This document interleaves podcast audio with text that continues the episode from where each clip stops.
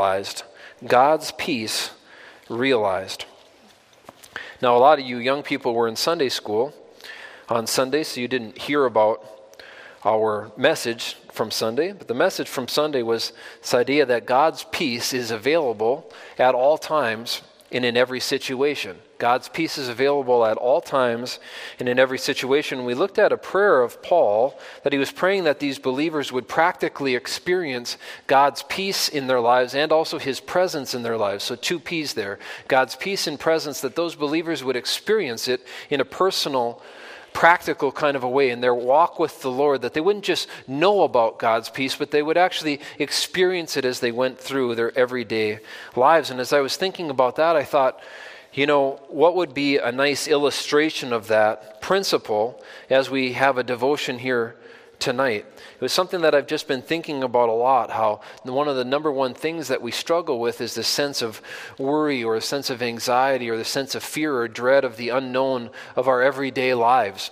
And how oftentimes we don't even think or, or realize how important it would be to take advantage of this peace that God offers to his children, not some of the time, but all of the time. Not in some situations in our life, but in all of the situations in our life. And I thought, you know, I taught about that in general on Sunday, but there's a lot of maybe examples in the Bible where we could see people that were trusting God, and because they were trusting God, they were experiencing God's rest and God's peace in difficult circumstances that they were facing. And the one that came to my mind more than any others was the story about Daniel. We'll get to that in a second. But you know, some of you young people, because you weren't here on, on Sunday, you didn't hear maybe this even introduction, if you will, to what we're talking about when we're talking about God's peace. As you think about different biblical truths that you can find in God's Word, there's a lot of them. And this just happens to be one of them that God is a God of peace, whose peace is available to all of his children, and that peace can be realized in their everyday lives. And so when you think about God's peace being available at all times and in every situation, you have to ask yourself, well, what do we mean by God's peace?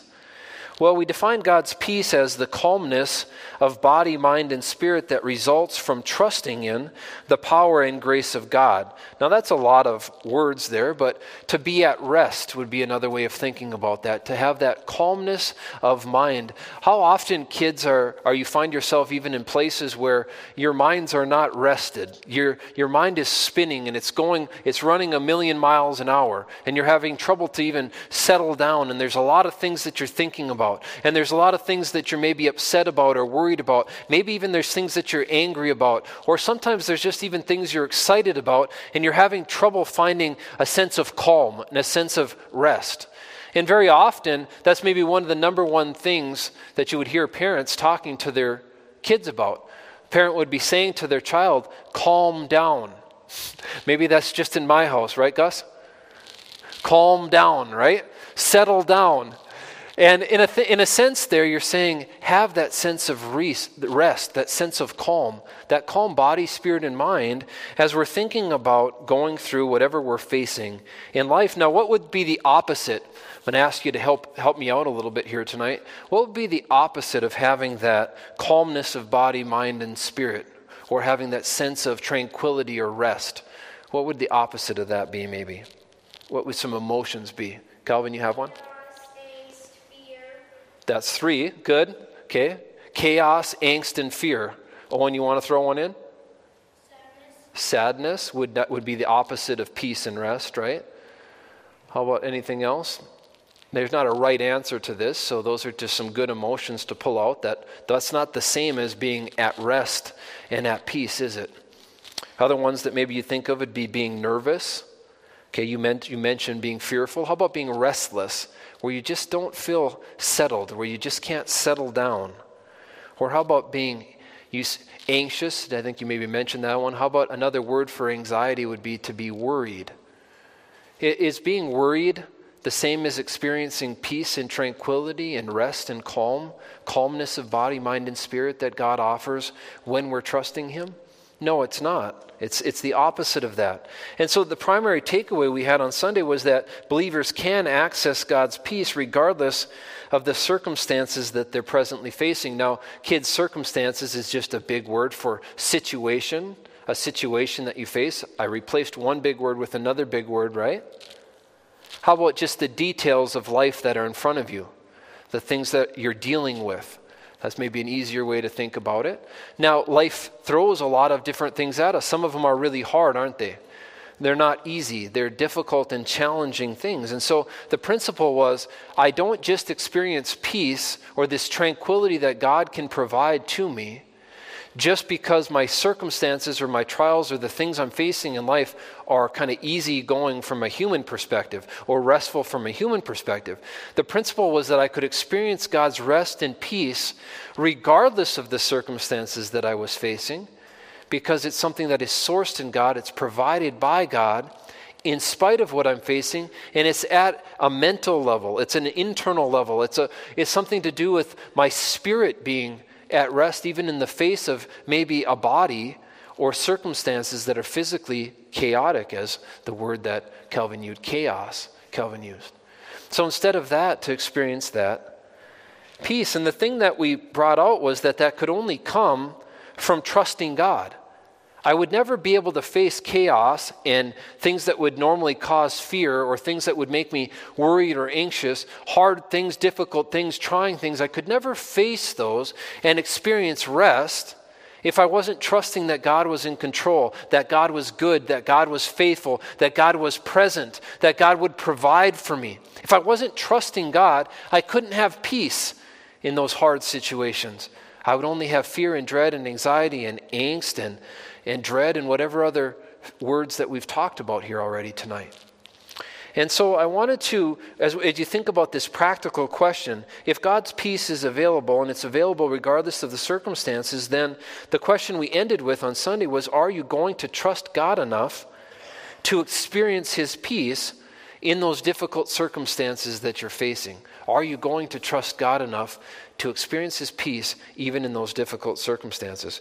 Now, I, again, I wanted to bring out an example that we could look at of a believer, a man of faith, who chose to trust God in a difficult circumstance, and therefore then he would have gotten to experience God's peace, even though what he was facing was really challenging and really hard.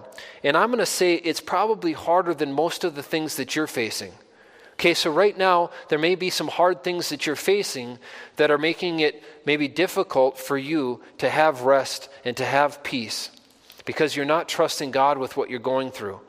But that thing that you're facing and going through tonight, whether you're an adult or a child, it may be really difficult, but it's probably not as difficult as this particular example. So let's turn to Daniel chapter 6. We're going to take a look at a circumstance in life where instead of being thrown to the wolves, like we say as a, as a metaphor here, it's thrown to the lions. Now, we're not going to dwell on the details of this story, but we're going to read through it tonight, and then we're going to look at this idea that Daniel, in the face of this, was trusting his God. Most of you know the story well, so we're just going to read it together. If, you've, if you're there, we're going to pick up in verse 1 of chapter 6. Now, I want to just kind of start by breaking this down a little bit. These first, the problem that Daniel faced was a people problem. Now, it ultimately ended up being a problem that involved lions, but it started out as a problem with people. And what caused the problem that Daniel was having with people? Who knows that before we read these first four verses? What ultimately caused the problems that Daniel was having with others? Greed? Maybe a little bit of greed. jealousy, there you got it. Okay, so pride was a part of that and greed was a part of that, but really it was an issue of jealousy. So I have this section called Jealousy Rears Its Ugly Head. Jealousy's never pretty, and that's what happened to Daniel, is people were jealous of him. Let's read the first four verses. It pleased Darius to set over the kingdom and Darius was the king, if you're not familiar with this story. Uh, so it, pre- it pleased him to set over the kingdom 120 satraps, which were princes, to be over the whole kingdom. And over these three governors, and of whom Daniel was one. So there was like prime ministers of the country, and there's going to be three of them. That the satraps might give account to them. So you're thinking about a government here that had layers, and the king was at the top. Then you had these three satraps that were then answered to, or governors that were answered to, or that the satraps or the princes would give answer to. So it was at least three levels to this thing. Now, the thing, the, and the, the reason was so that the king would suffer no loss, meaning he was going to entrust his kingdom to these people to watch out for him. Verse 3 Then this Daniel distinguished himself above the governors and the other princes or satraps because of what? Because he had an excellent spirit was in him. Now, was that something that was produced because he was such a good guy? No, it was a spirit that was produced by God in him, an example, a testimony to others. And we're going to see the kind of testimony that Daniel had. Now, he had this excellent spirit in him, and the king gave thought to setting him over the whole realm. So, saying instead of splitting this into three, that would then be divided further by these 100 and whatever it was. I wasn't paying attention. 100 and. What was it? Yeah, but how many? 120, you got it. Okay, 120 of them. Instead of three kind of watching over 40 each, then it was going to just be maybe one, maybe just Daniel.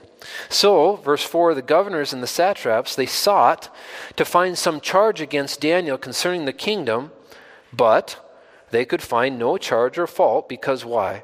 Because he was faithful, nor, were, nor was there any error or fault found in him. Now, is that a good testimony that Daniel has?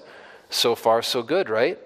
Would it be good if that's what other people had to find when they searched our lives, that they couldn't find any fault, nothing to criticize us or complain about, or, or hold up and say, here's a flaw in this person. I found some reason why they're not reliable. Would that be good if you were known in the community as being somebody who was reliable and somebody who was distinguished to have a, an excellent spirit and somebody who was faithful in the tasks that you were assigned? How many of you would have passed this test? Not many of us, right? Most of us wouldn't be found faithful. Our friends and neighbors, people who spent time with us, if they knew the truth about us, they would know, yeah, there's some real flaws with this person. And you wouldn't have to look that deep to find some flaws in me. And that wasn't true of Daniel, though. They looked really deeply and they couldn't find anything to pin on Daniel. Now, so they decided if we can't get him in an honest way or find some fault in him, we'll set him up, right? And so we have the setup here in verses 5 through 9. Then these men said, We shall not find any charge against this Daniel unless we find it against him concerning the law of his God. Now, what a thing to be known for. The only way we're going to be able to get this guy is by using his faith against him because he's so faithful. Wouldn't that be a problem to have people think that of us? The only way we're going to be able to trip this guy up is because he's so steadfast in his faith to God that we'll have to try to find a way to use that against him. That'd be awesome if that was true of us, right? So then Verse 6 So these governors and satraps thronged before the king and sat thus and said thus to him, King Darius live forever. All now, what a fake thing, because if they were actually looking out for his best interests, they would have wanted Daniel to be exalted because he was good at his job, right? So they're kind of full of it. They want they greedy, as what Calvin said. Verse 7 All the governors of the kingdom, the administrators, and the satraps, the counselors, and advisors have consulted together to establish a royal statute and to make a firm decree that whoever petitions any god or man for 30 days, except you, O king, shall be cast into the den of lions. Therefore, now what did they appeal to there? They appealed to his pride and his arrogance, right? That we want everybody to actually worship you. And Darius wasn't thinking straight there. He was thinking like normal people think. Oh, wouldn't it be great if people would pat me on the back and elevate me and put all the spotlight and the focus on me? That's what our flesh naturally wants to do. Therefore, King Darius signed the written degree, decree. So that's our setup there.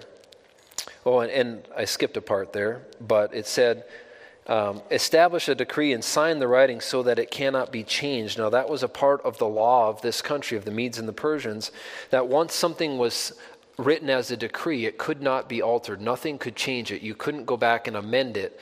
Like even in our country, we can change the laws. Okay, we can amend the Constitution. We can make changes to our rules if we go through the right processes. But that wasn't true in this country. And so they used that against Daniel. Now, we have Daniel make a decision. He makes a decision to be faithful to God instead of to man. So, faithfulness to God rather than man, verse 10. Now, when Daniel knew that the writing was signed, and he's one of the heads of this government, so he knows what it means He wasn't tricked about this. He went home. And in his upper room, with his windows open towards Jerusalem, he knelt down on his knees three times that day and prayed and gave thanks before his God, as was his custom since early days, meaning since he was young. Now, think about that for a second.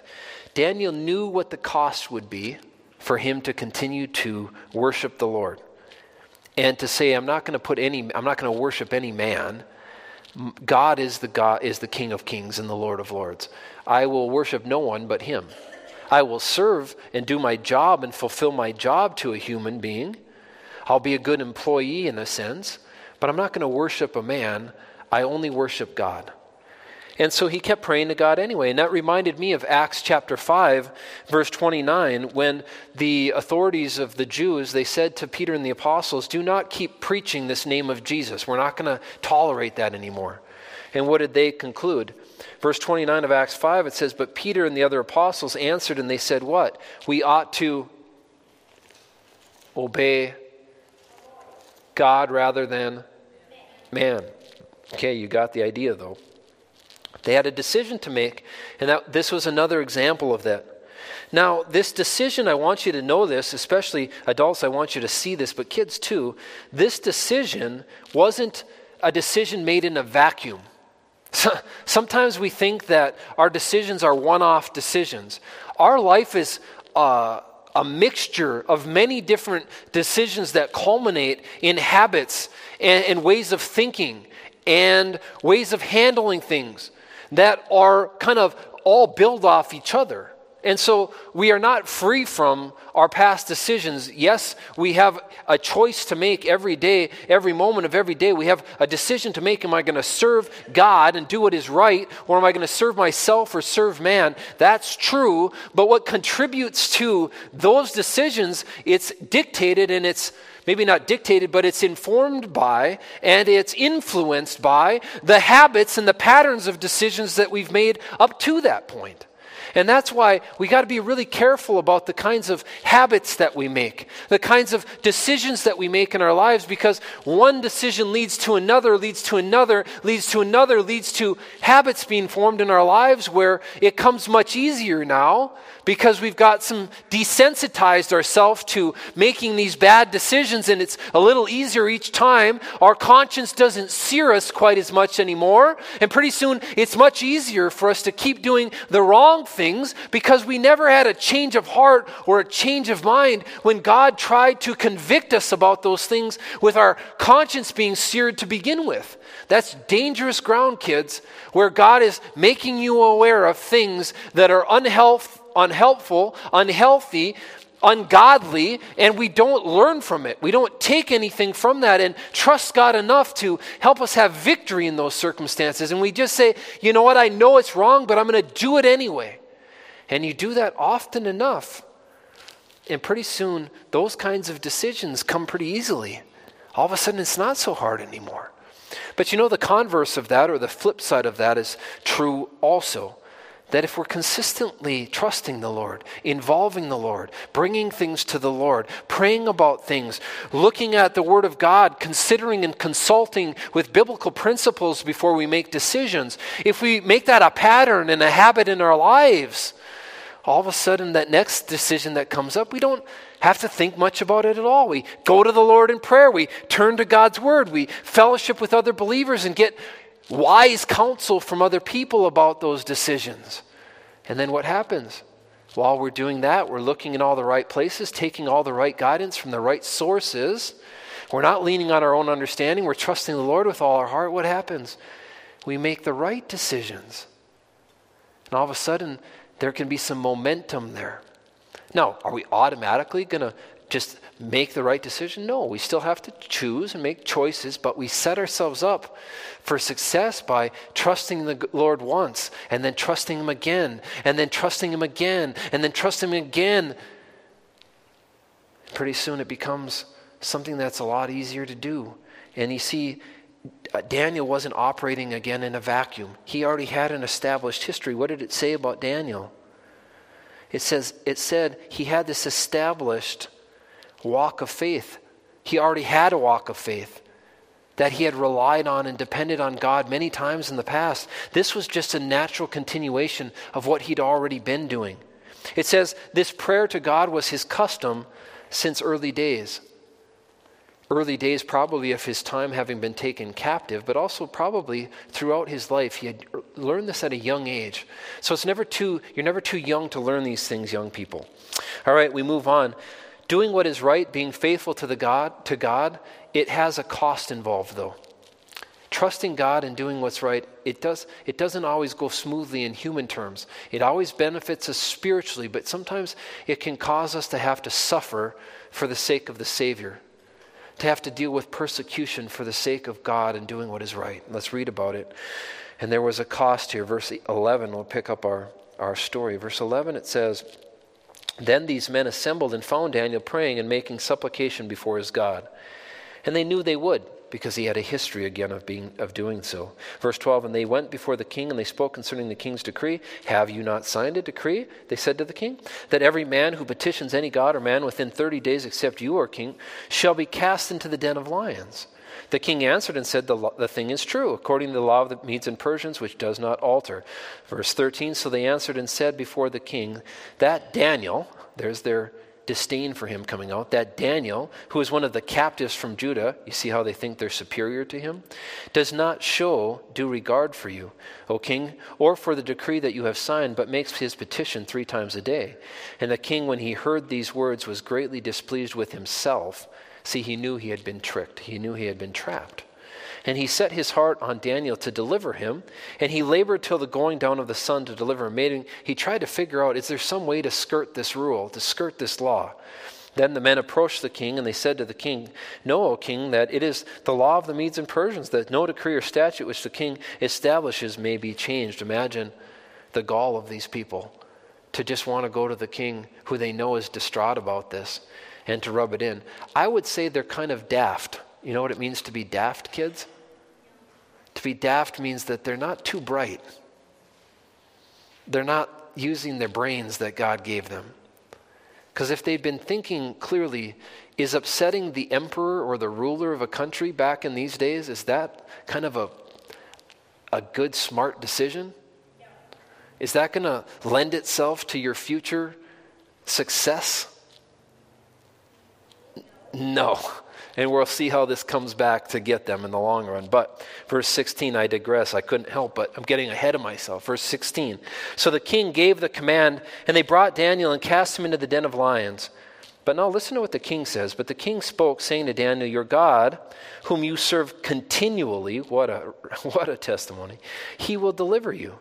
Then a stone was brought and laid on the mouth of the den, and the king sealed it with his own signet ring and with the signets of his lords, that the purpose concerning Daniel might not be changed. Verse 18 Now the king went to his palace and spent the night fasting, and no musicians were brought before him. He wasn't celebrating, he was sad. And his sleep went from him, meaning he couldn't sleep. So, a couple of things. One, I just hope you're seeing here that the cost, there is a cost in, involved at times in being faithful to God. The second thing I want you to see is that there's a value or a great impact to your testimony. Your reputation and your testimony has a great impact as it relates to other people in your life. Daniel, being one of the heads of this country, was working in close proximity with the king. And so, doing so, the king spent a bunch of time with him and he learned about the things that mattered to Daniel. He learned about Daniel's God and how much Daniel's God meant to him, and how faithful and loyal that Daniel was, and thankful to be a child of God. And he must have talked about him. He must have shown his faith. He must have, he must have prayed in front of the king or talked about his faith in Jehovah, in, in God. And, and he must have talked about what a personal God this was. How how Yahweh would be a personal God who was, had an intimate relationship with his children.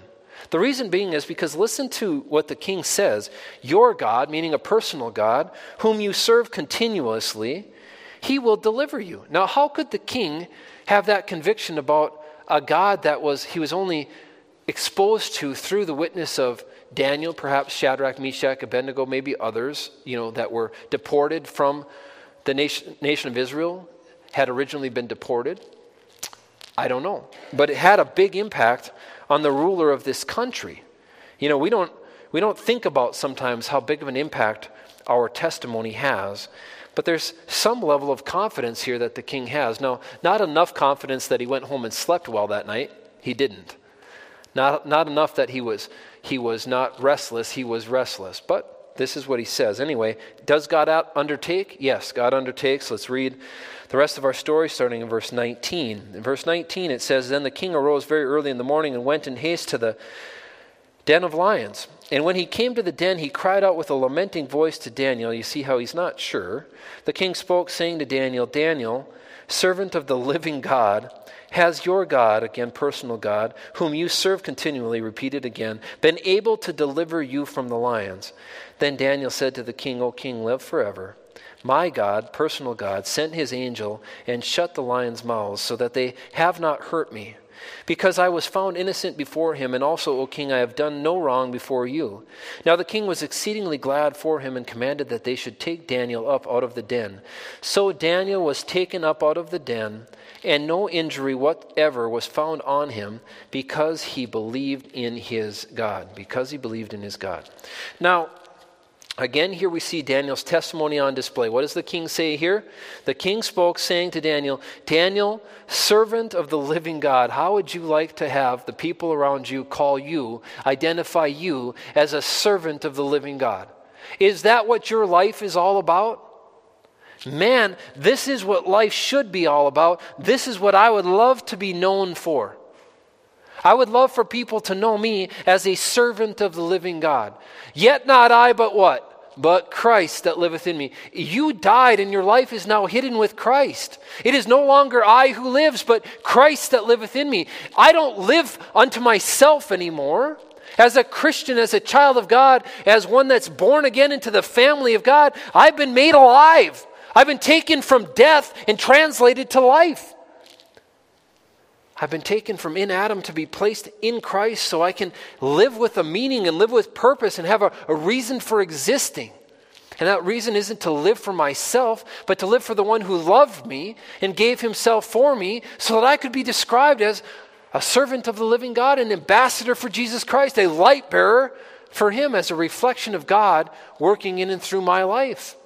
Clay, flexible clay, not brittle clay, flexible clay in the hands of the master potter, so that God could work and move in my life and use me to accomplish His purposes and not my own. But you know what comes naturally, kids? Serving the Lord or living for yourself? For yourself. That's right. Sad but true. That's what comes by default, adults, right? Living for yourself, not living for Christ but whom you serve continually as a servant of the living God? Now he says, Has he been able to deliver you? Now, I want you to note this. In this instance, God undertook to provide physical salvation. Does God always undertake to provide physical salvation in the circumstances and trials that we face? Kids, what do you think? Does God always undertake to provide physical salvation, meaning to take away the physical problems, the human problems that we're facing? No. no. Sometimes, sometimes you have an injury, and sometimes you pray about it, and sometimes after you pray, you still have an injury, right? Sometimes you have a problem with a bully, and sometimes you pray about it, and you know what? You go back to that next time you meet that person, and you still have what? A bully. But when you pray about it, is God always faithful to undertake and provide in your life on a spiritual plane? Does God always provide you the strength you need to face those trials? Does God promise He'll never leave you or forsake you, that He'll be right with you in that trial? So the next time you're getting punched in the face by that bully, are you going to be alone in that? No, you never were as God's child, but having gone to Him for strength, can you have strength? That you didn't have before? Very often, God doesn't actually answer our prayers this way. Very often, He says, My grace is sufficient for you. My strength is made perfect through your weakness. And very often, we just have to live with the trials and circumstances that we're facing, the hard things in our life, That's not what it means that God is faithful. God is faithful in the sense that He'll never abandon us in the face of those trials, that He'll never leave us helpless, that He'll never leave us alone, that He'll never leave us without His comfort, without His peace, without His perspective on what we're facing. That's what, but in this case, He actually undertook to provide for physical salvation, and sometimes He does in our lives too. Sometimes He'll actually deal with and, and remove that actual, the trial that's in front of us. And he's done that in my life many times. And, and perhaps he's done that in your life. And maybe he'll do it again. But it doesn't mean he always does. But he undertakes by being a God who is faithful to provide what we really need spiritually in the face of the trials that we face. But in this case, he sent his angel to shut the lions' mouths so that they have not hurt me. Now, here's a question. Some of you are scratching your head and you're saying, I thought this was about somebody who experienced God's peace. Where does it say anything about peace? How do we know that Daniel experienced God's peace in the midst of this trial? Do you have an idea, Calvin?